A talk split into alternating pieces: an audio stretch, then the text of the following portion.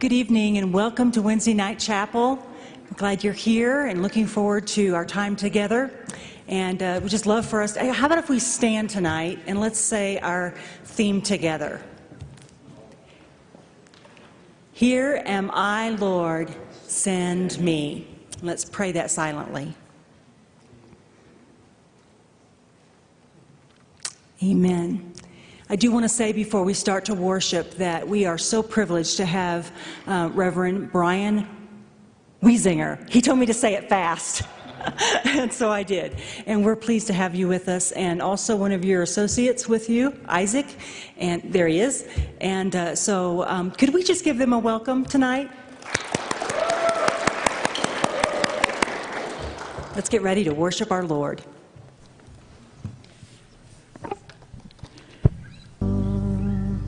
Father, thank you so much that uh, we didn't have to walk into chapel tonight wringing our hands, just hoping that you would show up, hoping we would hear from you. Thank you, Jesus, that you are here. We are so honored to be in your presence. And Father, we are excited to have Pastor Brian Wiesinger with us this evening. Thank you, Jesus, for how your hand has been on his life for years and how you have ministered through him in such uh, exciting ways over the years. Jesus, I love the way that you use his dynamic personality and, and the way that he can reach right into the Word and splash it out into our everyday lives and make it relevant. Lord, thank you for his lifestyle, his commitment to you, the ministry that you have given him right now in Westminster. And Lord, thank you for the way that you're going to use him to bring your Word to us this evening. Lord, we're going to be real careful to make sure that you get the praise. In your name we pray. Amen.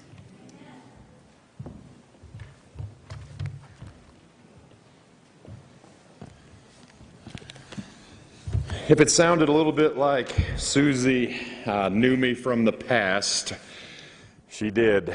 A college freshman at S N U when she was a, a youth pastor at uh, Bethany First Church of the Nazarene. She believed in me before I believed in myself. And she invested and uh, gave me opportunities that I am forever grateful and thankful. She took a few guys, and I hadn't thought about them a ton, Susie, in the last few years, but I guess that's just a few years ago. But I remember when you said, hey, see that guy over there? See Robert Solis? You need to hang out with him. Remember those Waters boys? Hey, can you hang around them? And then there's a guy named K P that was also somewhere in the mix. And I remember our conversation, and you said, you want me to do what? Just go love them. And that has stuck with me. The names have, have changed, and, uh, and, and, and there's even more names now of people, but it seems to me like that's what we're still supposed to be doing. We're still supposed to be getting involved, getting our hands dirty, and loving, loving people just right where they're at and watching God do some incredible, incredible things. Uh, speaking of me being a college freshman, I, I've been through something recently that's been, quite frankly, awful, and, and that is my oldest daughter, Madison, is a freshman now at S N U where I was. And I've had to go through my first kid uh, going to college, leaving home, and uh, everything that everybody told me about it, they all lied. It's terrible. And, uh, and I have struggled, and, but I'm okay. She's doing great. Dad's heart is still trying to adjust even after one, uh, almost one year going down now. But I got to tell you that when, when I left the dorm over there at S N U and got out on the thirty-ninth Expressway to take off, I couldn't even talk to Kim as we had said our goodbyes to Madison. I couldn't talk to my wife for at least sixty, seventy miles because the lump, the, the, the heart, I, I trust her, I love her, but it was a new experience. I felt flattened in my spirit about how, how do I move on from here? What do I do? I know that might sound crazy, and maybe I'm not supposed to be that real, but, but I was having a hard time. Of course, she called a little while later, and she was all perky and happy and irritated me, and that helped get me over it because she wasn't feeling any of what I was feeling. But have you ever had those moments where you just feel kind of oh flattened, and it just it just it just you don't know how to how to get rid of it? What do you do? Uh, I had other moments in my life that I, I felt kind of that way. I don't know if you guys have, have anybody in your family or somebody really close to you that you kind of look up to, and in, in just a lot of ways they're, they're a hero. And my grandfather was that for me. And I was the first grandkid. I was spoiled rotten. Uh, but but and, and I loved every minute of it. And all the other grandkids remind me of it still to this day. Uh, but but when he went to heaven, I remember where I was in Tennessee when I got a phone call that my grandfather had passed away. I knew it was close, but I, I still thought I was prepared, but I wasn't, because one of my heroes, the person in the family that everybody said I was the most like, was no longer on this earth. And I felt a little common ground with how I felt leaving Madison. I felt a little, oh, what am I going to do? Where do I go from here? How is this going to work? I also remember one other, probably there's more than one, but one other I want to share with you is, is I remember getting news after Madison was born, the one that I left at college, and she's doing great, and uh, I'm still struggling, uh, that, uh, that, that after she was born, the doctors told Kim and I some, some interesting things. They, they told us that due to some complications, that uh, there was less than one percent chance that we would have any more kids because of a very, very difficult delivery.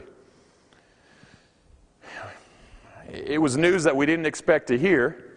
We were thankful for the one that God gave us, but I remember at that moment feeling flattened by, really? Uh, it's not, that's not how I had it drawn up. That wasn't my plan. Now, I, want, I will spare you all the details, but there's about a eight-year span when the doctors were right. And then I don't know if God has a sense of humor or, or, or prayer was answered or exactly what happened, but a, a girl named Miley came along. Uh, that was our second kid. And then to really make matters crazy, few, uh, three years after that, twins, Brady and Macy, showed up. Uh, so... So what that means is, is, is I'm forty-seven, and I got a nineteen-year-old, eleven and two eighths, and that is insanity. I don't know what that all, but it's a huge blessing, and the kids will either keep me young or kill me, and that's pretty much what's, what's going on in, uh, in my world. But, but when I think about those situations in my life, I remember what it was like to be at a place where I wasn't sure what to do next, and I just knew my heart was aching, I was struggling, and I felt just kind of flattened in my spirit. What do I do? How can I move on? And maybe tonight you guys can relate in some way, some story that that has just maybe burst your bubble in a sense. You know, uh, uh, maybe it's some sort of loss, some sort of broken relationship, some kind of circumstance. I, I don't know what it might be, but I think we all could say, been there, done that. And that we understand that those things happen in life. The, the question is, when you go through those moments, do you go, what I, what I have done in the past, I'm not real proud of, but do you go tunnel vision? And and all you do when that situation happens is you just, it just, you just, everything gets real narrow and all you see is that in everything you do, and it just kind of, woo, woo, woo, it's just kind of right there, and, and it's hard to, it's almost like you can't turn, you can't see and feel and do anything else. You feel kind of stuck. You feel like the boat anchor is around your neck and you just, you don't know how to move on. What do I do from here? How, how can I get past this? And then we do something, I say we, because I've been there, it's scary, but we think this: if it just could be the way it used to be. If it just could be like the good old days, the way it used to be. And we long for those, whatever those warm fuzzies were back there that really felt good and really made us, and now we're uh, stuck. There's a guy in, in John, uh, the Gospel of John, chapter five, verse one through fifteen, that uh, I think he's been kind of flattened in life. I think he's been struggling. I think he's trying to figure out, is this it? What's going to happen? And what happens is Jesus comes on the scene and totally turns his world upside down. I didn't know if at Bible college I could say rocks his world, but, but he did. And things went, went upside down. And I want to read this story, and I want to kind of look at, especially at this question that, that Jesus asked him. Afterward, Jesus returned to Jerusalem for one of the Jewish holy days. Inside the city, near the sheep gate, which was the gate where they sacrificed the animals, was the pool of Bethesda with five covered porches. Crowds of sick people, blind, lame, and paralyzed, lay on the porches. One of the men lying there had been sick for thirty-eight years. Now, you talk about quite a span of time of uh, same old, same old. When Jesus saw him and knew that he had been ill for a long time. Now, I love that part, because what that reminds me is Jesus walks into this crowded situation, and he sees this person, and he knows the details. Isn't it nice to know that in whatever we're doing, he knows the details, he knows what's up, we're not alone, he's a part of what's going on, and he knows he knows he's been ill for a long time. So he asks him this question.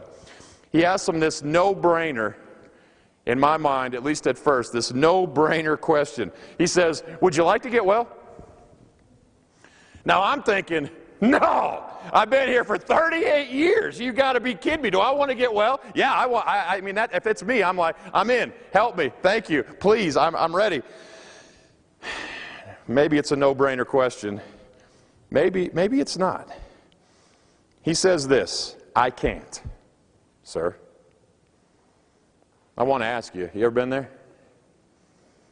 Jesus asks you a question, Jesus wants you to do something, there's something in your heart that's moved, and he says, take a step of faith, and we go, I can't.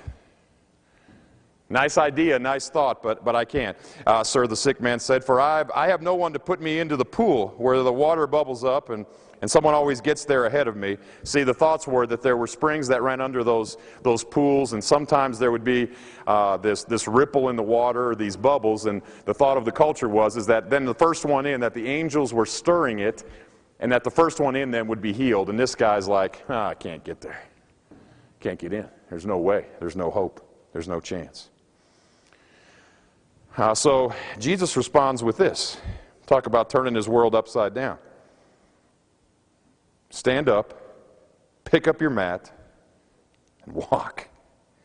Instantly, the man was healed, and he rolled up his sleeping mat and began walking. Now, I don't know about you guys, and maybe it's just me, but I always try to put myself into the story, and if I'm that guy, and that happens, now it seems to say in John five that it was pretty quick, that you know he's been there for thirty-eight years, and he's not getting in the pool, and he's kind of got no hope, no expectation, and Jesus says this, and he kind of pops up and rolls up his mat and walks. I'm doing a little bit of this.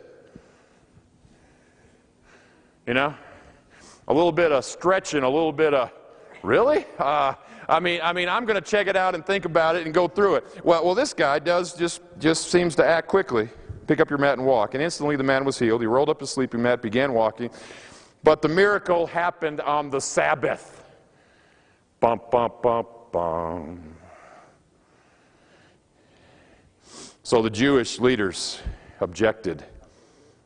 They said to the man who was uh, cured, you can't work on the Sabbath. The, the, uh, the law doesn't allow you to carry that sleeping mat. Really? Sorry, that got loud. Really? You, you got to be kidding. An incredible thing just happened. And you're going to hang your hat on the carrying the sleeping mat? Could we have a focus problem here? Could the Jewish leaders, understanding where they're coming from, and you have to be boom, ba-doom, boom, boom, boom, all the way down, but they missed the miracle. I think that's a problem. Lord, help us if we ever get so off the right focus and perspective that we could miss a miracle right in front of us for who knows what crazy reason. So we, uh, so anyway, you can't work on the Sabbath. The law doesn't allow you to carry the sleeping mat. But he replied, the man, so he's now going to pass the buck, but he, re he replied, the man who uh, healed me told me to pick up your mat and walk. Who said such a thing as that, they demanded. The man uh, didn't know, for Jesus had disappeared into the crowd. But afterward, Jesus found him in the temple. I like the seeking that goes on there afterwards. I like the fact that he disappeared into the crowd, but then he sought him out. Ever been there? He sought him out, and he, uh, he says this, now you are well. And I like this, no sugarcoat, so stop sinning. Now you are well, so stop sinning. Or something even worse is going to happen to you, which is implied here the heaven and hell issue. In other words, getting well is terrific, but stopping, stop the sinning in your heart and where you are spiritually and what's going on here and following me and doing things my way is even more important than the fact that you're not by the pool anymore. Then the man went and told the Jewish leaders that it was Jesus who had, who had healed him. I, I like the fact that Jesus is walking along amongst the people. You know, I'm a, I'm a relational guy. I love people. I love being around. I'd love to get to know each one of you at a deeper level. That's just who I am. It, it really bothers me that I only know a few of your names right now. I'm really kind of uncomfortable about that in my sanguine personality. But uh, but so I want to get to know, but, but he, Jesus is with the people. And in this story is probably one of the most relevant and grandest messages in all of Scripture. Not only is there power in Jesus to cleanse us from sin. By the way, that's a big deal, isn't it? Cleanse us from sin. He has that ability. He, he showed it right here with this guy and telling him to stop sinning. There's also power to heal us. Now, I know in the Church of the Nazarene, we believe in healing. We believe God can do it any way He wants. He can use doctors. He can use nurses. He can do it instantly. He can do it any way He wants. But I think it's a big deal, even in this date, twenty eleven, that we don't sell that power short. That's kind of what this power of this Lenten season is all about, isn't it? That there's incredible power available and that He wants to, through the Holy Spirit, for us to tap in and be a part of that power. And He also wants to, to set us free from the chains that, that bind us, to set us free. Now, here's, here's what I just said. Power to cleanse, power to heal, the power to set us free. I, I guess I want to ask you, anybody interested? Interested? Okay. I thought you might be. Nazarene Bible College on a, you know, I think you know the you know the right answer anyway. But but it's it's a, I mean it's a big deal to be to be interested in those things. So so the question that I've been rolling around in my head now for a few weeks during this season, getting ready for Easter, do you want to be made well? Would you like to get well? Just like the question he asked the guy at the pool. At first I thought it was a no-brainer, but then I started thinking this. He's known what to expect for thirty-eight years. It's been a pretty normal routine. It's not been fun, but it's been easy. No responsibilities, really. And if he decides to get well, and, he, and Jesus jumps in here and he, and he gets well, things have changed drastically in his life. And now he has to face those things in a place where he might have been for a while comfortable. Here's what I wonder. When we get flattened in life and we kind of stagger through things and we're trying to figure out how to go or where to go from there, and we kind of are lost our focus and we, we don't know how to move forward, the sad thing is, is a lot of us can get stuck right there. We can get stuck right at that point where we can get so used to things not being the way we want them to be that we think that's the new normal. That's just how it is. And I want to I want to remind you guys tonight that, that that's not what the power of this time of the year and the resurrection, that's not what it's about. It's not about getting used to a new normal that's way below what God really wants for you. He wants to give you more. He wants to set you free. He wants to move you forward. He wants to do those things. And, and, and I started thinking a little bit about, about the question of do you want to be well is kind of a wholeness question. It's a wholeness question in the fact that there's things spiritually, emotionally, physically, and relationally. I don't have time to go into those in great detail, but spiritually speaking, here's what I'm thinking. You want to be made well? If you maybe you need to hear, even at Nazarene Bible College, even here on a, what night is this, Thursday? Uh, Wednesday. See, I'm all lost. And uh, maybe even on Wednesday night at Bible College, maybe what you need to hear is stop sinning to get spiritually well. Maybe you need to be emotionally well. Now, now this is a hard one for me because I grew up in an, an emotionless family. We all knew that everybody loved each other, but nobody said it. So I grew up saying, you know, hearing, big boys don't cry, don't show a lot of emotion, uh, you know, be a man. Matter of fact, the person that was telling me those things was, was my dad. I called him recently. He's now in his early seventies. And I called him and I said, Dad, what are you doing? And he said, I'm watching a chick flick. Well, I'm just telling you right now that I, I, I beat the cell phone on, the, on my... What? He said, I never watched these in my life. I said, I know. He said, Sleepless in Seattle really kind of gets to your heart. And I said, hello, Dad, is this you? And things have radically changed. All those grandkids I mentioned, and my brother has a couple, uh, I mean, they've just melted his, his heart to the point that emotion is just, you know, all over the place. It's kind of silly, kind of interesting. I'm still a little warped, but he's doing great. But, uh, but it's...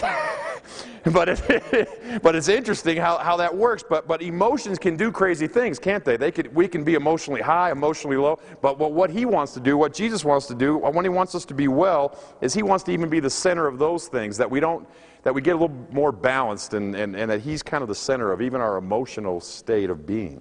He, he also wants to be part of the physical. I had a really cool thing happen this, uh, this last weekend in Westminster at the church after a ten forty-five service. At the end of the prayer time, time to go to lunch, and a lady that's been fighting cancer came up to me after the after the altar time, and she gave me a great a great big hug. But she's fighting cancer so bad that when she came up and hugged me, she's still in so much pain that it was it was kind of one of these. And I hugged her and tried not to break her and wanted to wanted to just, you know, love her and hug. And she said, "Thank you." I'm A lady that's been in the church and been a pastor's wife for probably fifty years, she said, things aren't going real well, you know. I said, that's what I heard, Mary. And she said, I, I almost gave up this week. Thanks for reminding me that, that the power is still available even for a, a lady like me. She said, I don't want to give up. Because, you know, that emotional sense of fighting disease, as long as well as the physical, but but we don't want to ever sell God short in the fact that he can still do miraculous things. Do you want to be well spiritually, emotionally, physically, and relationally? You know what we can do relationally that could really, really help some of us? We could say these words. I'm just going to get in your business, okay? Because I'm already about over the time. But here it is, relationally. Broken relationships can just get us stuck in life and flatten us to where we can't move forward. Here's what we need to learn sometimes. It's really deep, really meaningful. Sometimes it's really hard, though. Say these words, I'm sorry.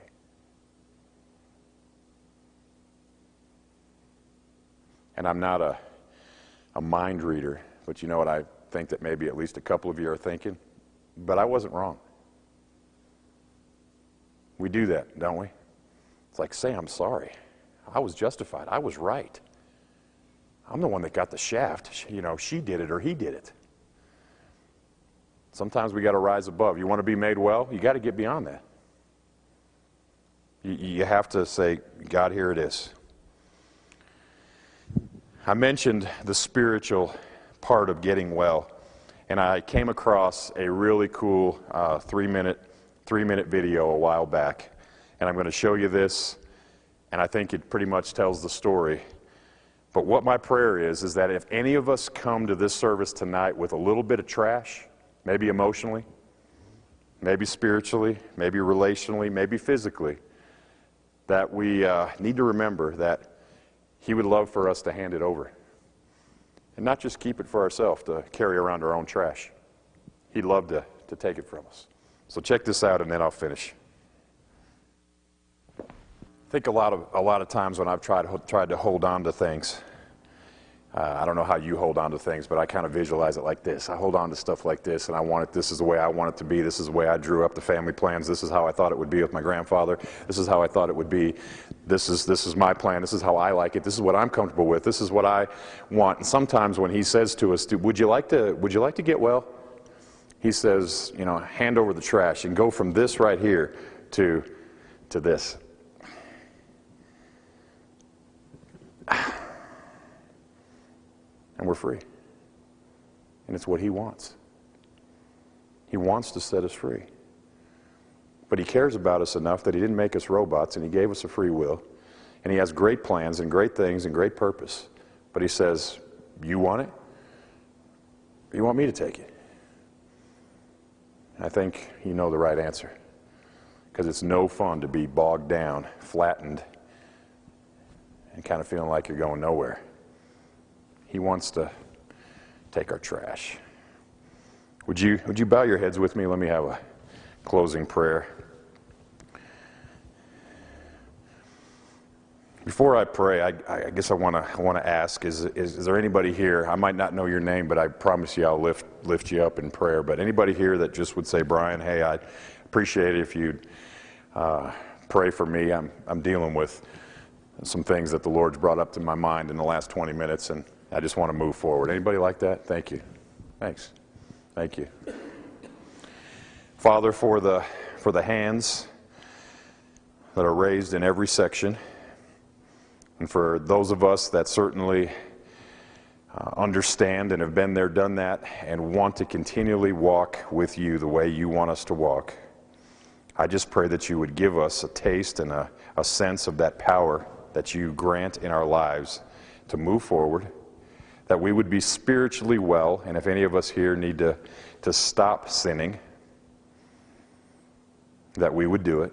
If any of us need a little better focus because we have tunnel vision, or we potentially are missing the miracle because of who knows what, that you would just give us the right perspective. God, if anybody here needs a touch from you physically, help us to not sell your power short and to know that you can heal. And Lord, if, if anybody tonight is dealing with broken relationships, and I got to believe that every one of us either is dealing with it or knows somebody that's in the middle of a mess. And God, I pray that you would jump into those situations and work in some mighty ways and help us to rise above the circumstance and continue to love like you would have us love, to love one another. God, thank you for, for this group. Be with them as they study, as they grow, as they learn, as they are a community together. And Lord, just continue to grow us all and the knowledge and understanding that you are always loving us so much that you refuse to keep us in any one spot. You always want us to be loosening our grip and allowing you to set us free and learn and grow together. Thank you for this opportunity, Lord. I praise you in Jesus' name. Amen. Thank you, guys. Thank you for the opportunity. Thank you. You are dismissed.